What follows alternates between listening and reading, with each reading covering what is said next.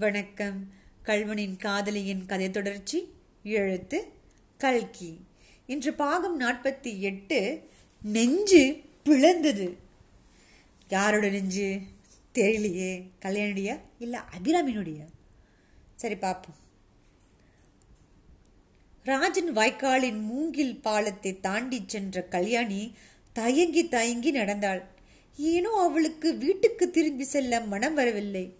அவளுடைய கால்கள் பூங்குளம் கிராமத்தை நோக்கி சென்றவாயினும் அவளுடைய இதயம் அந்த பாழடைந்த கோவிலிலிருந்து பரவே மாட்டேன் என்று பிடிவாதம் பிடித்தது. அந்த நாவல் மரத்தடியில் தான் கண்ட காட்சியை நினைக்க நினைக்க அவளுடைய ரத்தம் கொதிப்படைந்தது. அவளுடைய நெஞ்சு பிளந்து இரண்டாகி விடுவது போன்ற ஒரு வேதனை உணர்ச்சி அவளை சித்திரவதை செய்தது. அப்படி பிளந்து விடாமல் இருக்கும் பொருட்டு நெஞ்சே ஒரு கையினால் அமுக்கி பிடித்து கொண்டு நடந்தாள். பல வருஷங்களுக்கு முன்பு ஒரு நாள் அதே நாவல் மரத்தடியில் நடந்த ஒரு சம்பவம் அவள் நினைவுக்கு வந்தது. முத்தையன் அப்போது ஹைஸ்கூலில் படித்து கொண்டிருந்தான். அவன் ஊருக்கு வந்து விட்ட செய்தி தெரிந்து கல்யாணி குதூகலம் அடைந்திருந்தாள். வழக்கம் போல் அவனை எதிர்பார்த்து அவள் அப்பாழடைந்த கோயிலுக்கு போனாள். முன்னாலேயே அவன் அங்கு வந்து இவளுக்காக காத்து கொண்டிருந்தான். இன்றைய தினம் அவன் உட்கார்ந்திருந்த இடத்திலே அன்றும் உட்கார்ந்திருந்தான். கல்யாணி அருகில் சென்றதும் இன்று அந்த தேவடியாளை கட்டி தழுவி கொண்டானே. பாவி அதே மாதிரி இவளை கட்டி தழுவி கொண்டான். அன்று நடந்த பேச்சு முழுவதும் அப்படியே கல்யாணிக்கு நினைவு வந்தது. அந்த பாழடைந்த கோயிலுக்குள் சுவாமி ஒன்றும் இல்லை அல்லவா இவர்கள் பெரியவர்களான பிறகு அந்த கோவிலை புதுப்பித்து கட்டி அதற்குள்ளே சுவாமி பிரதிஷ்டை செய்ய வேண்டும் என்று இரண்டு பேரும் சேர்ந்து முடிவு செய்தார்கள். ஆனால் கோவிலுக்குள் என்ன சுவாமி வைப்பது? முத்தையன் ஒவ்வொரு சுவாமியாக சொல்லிக் கொண்டு வந்தான். கிருஷ்ண விக்கிரகம் வைப்போம் என்றான். கூடவே கூடாது என்றார் கல்யாணி. கிருஷ்ணன் மேல் உனக்கு என்ன கோபம்? போனால் போகட்டும். சுப்பிரமணி சுவாமி வைப்போமா? என்றான் முத்தையன். அதுவும் வேண்டாம் என்றார் கல்யாணி. இப்படி ஒவ்வொரு சுவாமியாக தள்ளிக்கொண்டு வந்து கடைசியில் முத்தையன் எல்லா சுவாமியும் வேண்டாம் என்று நீ சொல்லிவிட்டால் நாம் இரண்டு பேரும் மே சுவாமியும் அம்மனுமாய் உட்கார்ந்து விட்டு வேண்டியதுதான் என்றான். ராமரே நான் வேண்டாம் என்று சொல்லவில்லையே. ராமரையே வைக்கலாம் என்றாள் கல்யாணி. மற்ற சுவாமி எல்லாம் வேண்டாம் என்று சொல்லி ராமரை வைக்க மட்டும் சம்மதித்ததற்கு என்ன காரணம் என்று முத்தையன் விசாரித்தான். கல்யாணி முதலில் இதற்கு சரியான பதில் சொல்லவில்லை. கடைசியாக வற்புறுத்தி கேட்டதன் பேரில் ராமருக்குத்தானே ஒரே பொண்டாட்டி ஆகையால் தான் அவரை எனக்கு பிடிக்கிறது. மற்ற சுவாமிகளுக்கு எல்லாம் ரெண்டு பேரும் அதற்கு மேலும் கூட இருக்கிறார்கள். அவர்களே எனக்கு பிடிக்கவில்லை என்றார் கல்யாணி. உடனே முத்தையன் கல்யாணியை துக் தூக்கத்தின் மடியில் உட்கார வைத்துக்கொண்டு என் கண்ணே நான் ராமரை போலே இருப்பேன். உன்னை தவிர வேறு ஸ்திரீயை நிமிர்ந்து கூட பார்க்க மாட்டேன் என்றான். அன்று அப்படி வாக்குறுதி செய்த முத்தையன் இன்றைக்கு எப்படி ஆகிவிட்டான்?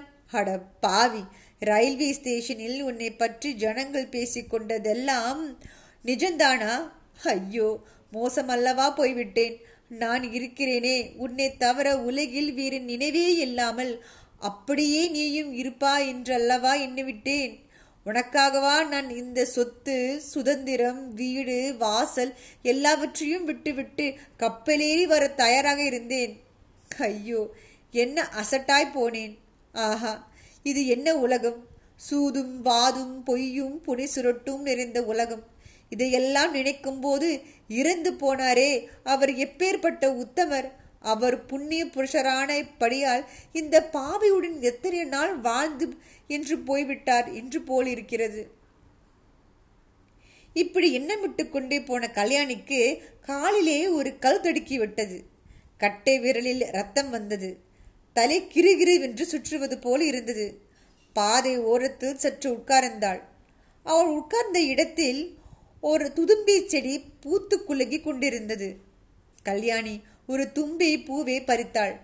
என்னுடைய அன்பு இந்த தும்பை பூவை போல் அவ்வளவு பரிசுத்தமாக இருந்தது. அதை இப்படி கசக்கி இருந்து விட்டானே பாவி! என்று எண்ணிய வண்ணம் அந்த பூவை கசக்கினாள். திடீரென்று அவளுடைய உள்ளத்தின் எந்த மூலிலிருந்தோ ஒரு எண்ண உதயமாயிற்று. ஒருவேளை நாம் பார்த்தது பொய்யோ? வெறும் பிரம்மையா அதிகமாயிற்று? அந்த இஸ்திரி யார்? அவள் எப்படி அங்கே வந்திருப்பாள்? என்ன தப்பு பண்ணிவிட்டோம்? மளமளவென்று அருகில் போய் உண்மையை கண்டுபிடிக்காமல் தூர இருந்தபடியே வந்து விட்டோமே என்று எண்ணி கல்யாணி தவித்தாள். மோகினி பிசாசி என்கிறார்களே அது நிஜந்தானோ என்னவோ? பிசாசு அப்படி உருவம் எடுத்து வந்தாலும் வந்திருக்கிறாம் அல்லவா? அதை நான் தானாக்கும் என்று முத்தையன் எண்ணி மோசம் போயிருக்கலாம் அல்லவா? இல்லாவிட்டால் அப்படி தழுக்கும் குலுக்குமான ஒரு பெண் பிள்ளை அந்த காட்டில் எப்படி வந்தாள்? எங்கிருந்து வந்தாள்? இம்மாதிரி விபரீதமான சந்தேகங்கள் எல்லாம் கல்யாணிக்கு தோன்றின. அப்படி இருந்தால் முத்தையனை பற்றித்தான் எண்ணியதெல்லாம் அநியாயம் அல்லவா? அநியாயத்தோடு ஐயோ அந்த பிராமணன் அவன் யாரோ என்னமோ தெரியவில்லையே. பார்த்தால் போலீஸ்காரன் மாதிரி இருந்தானே. அவனிடம் முத்தையன் இருக்குமிடம் சொல்லிவிட்டோமே. என்ன நேரமோ என்னமோ சுவாமி பகவானே. உடனே திரும்பி முத்தையன் இருக்கிடம் போக வேண்டும் என்ற அடங்காத தாபம் அப்போது கல்யாணிக்கு உண்டாயிற்று. அவன் தனக்கு துரோகம் செய்திருந்தாலும் சரி செய்யாவிட்டாலும் சரி அவனை அந்த இடத்தில் இனிமேல் இருக்க வேண்டாம் என்று எச்சரிப்பது தன்னுடைய கடமை என்று கல்யாணி கருதினாள். எனவே திரும்பி கொள்ளிடக்கரையை நோக்கி நடக்கத் தொடங்கினாள். அவள் ஐந்தாறு அடிதான் வெடித்திருப்பாள். டுபில் டுபில் என்ற துப்பாக்கி வெட்டு சத்தம் கேட்டது. ஒன்றின் பின் ஒன்றாக சுமார் மூன்று நிமிஷ நேரம் வெடிகு தீர்ந்த வண்ணம் இருந்தன. அந்த சத்தம் திக்கு திதுங்காங்களில் எல்லாம் பரவி எதிரொலி செய்து முழுங்கிற்று. வெடி தீர்ந்து கொண்டிருந்த வரையில் கல்யாணி ஸ்தம்பித்து போய் நின்றாள். சத்தம் நின்றதும் அவளுடைய வாழ்க்கையிலே என்றும் அறியாத பதைப்பதைப்புடன் லயன்கரை சாலையை நோக்கி நடந்தாள். துப்பாக்கி சத்தத்தை கேட்டு ஆங்காங்கே வயல்களில் வேலை செய்து கொண்டிருந்த குடியே ஆனவர்களும் குடியான ஸ்திரீகளும் விலையை அப்படி அப்படியே போட்டுவிட்டு ஓடி வந்தார்கள். ஆகவே கல்யாணி மூங்கில் பாலத்தை அடைந்தபோது லைன்கரை சாலையில் ஏக கூட்டம் கூடியிருந்தது. எல்லாரும் அவரவர்களுக்கு தோன்றியபடி பேசிக்கொண்டிருந்தார்கள். அவர்கள் பார்த்து கொண்டிருக்கும் போதே கிழக்கே நூறு கஜ தூரத்தில் படுகை காட்டில் இருந்த பத்து பன்னிரண்டு போலீஸ்காரர்கள் சாலையில் ஏறுவது தெரிந்தது. ஜனங்கள் அந்த பக்கம் நோக்கி ஓடினார்கள். ஆனால் போலீஸ்காரர்கள் இரண்டு பேர் கையில் பிடித்து துப்பாக்கியுடன் நடுச்சாலையில் நின்று அவர்களை சுட்டு விடுவதாக பயமுறுத்தவே ஜனங்கள் தயங்கி நின்று விட்டனர். பெரும்பாலான போலீஸ்காரர்கள் விரைந்து கிழக்கு நோக்கி சென்றார்கள். கும்பலாக சென்ற அவர்களுக்கு மத்தியில் நாலு சேவகர்கள் காயம்பட்ட மனிதன் ஒருவனை தூக்கி கொண்டு போவது தெரிந்தது. கல்யாணி இதையெல்லாம் பார்த்தாள். செத்து போய்விட்டான் என்று சிலரும் இல்லை சாகவில்லை காயம் மட்டும் பலம் என்று சிலரும் பேசியதெல்லாம் அவள் காதில் அரைகுறையாக விழுந்தது. குடியானவ ஸ்திரீகள் சிலர் வந்து கல்யாணியை சூழ்ந்து கொண்டனர். ஆச்சி! இந்த கொள்ளிடக்கரையில் நீங்கள் பாட்டுக்கு தினம் போய் கொண்டிருந்தீர்களே. இங்கேயே இத்தனை நாளும் திருடன் இருந்திருக்கிறானே. ஆச்சி ஏதோ உங்க பெரியவங்க பண்ணிய புண்ணியந்தான் உங்களுக்கு ஒன்றும் வரவில்லை என்றார்கள். கல்யாணி அவர்களுக்கு பதில் ஒன்றும் சொல்லாமலும் குடிந்த தலை நிமராமலும் வீட்டை நோக்கி நடக்கலானாள். அவளுடைய முகத்தை மட்டும் அந்த சமயம் மற்றவர்கள் பார்த்திருந்தால் ஐயோ எவ்வளவு கலவரம் அடைந்திருப்பார்கள். அப்போ முத்தையன் ஒன்று உயிரோடுதான் இருக்கிறானா? அடுத்த பாகத்தில் சந்திப்போம். அது வரைக்கும் நன்றி.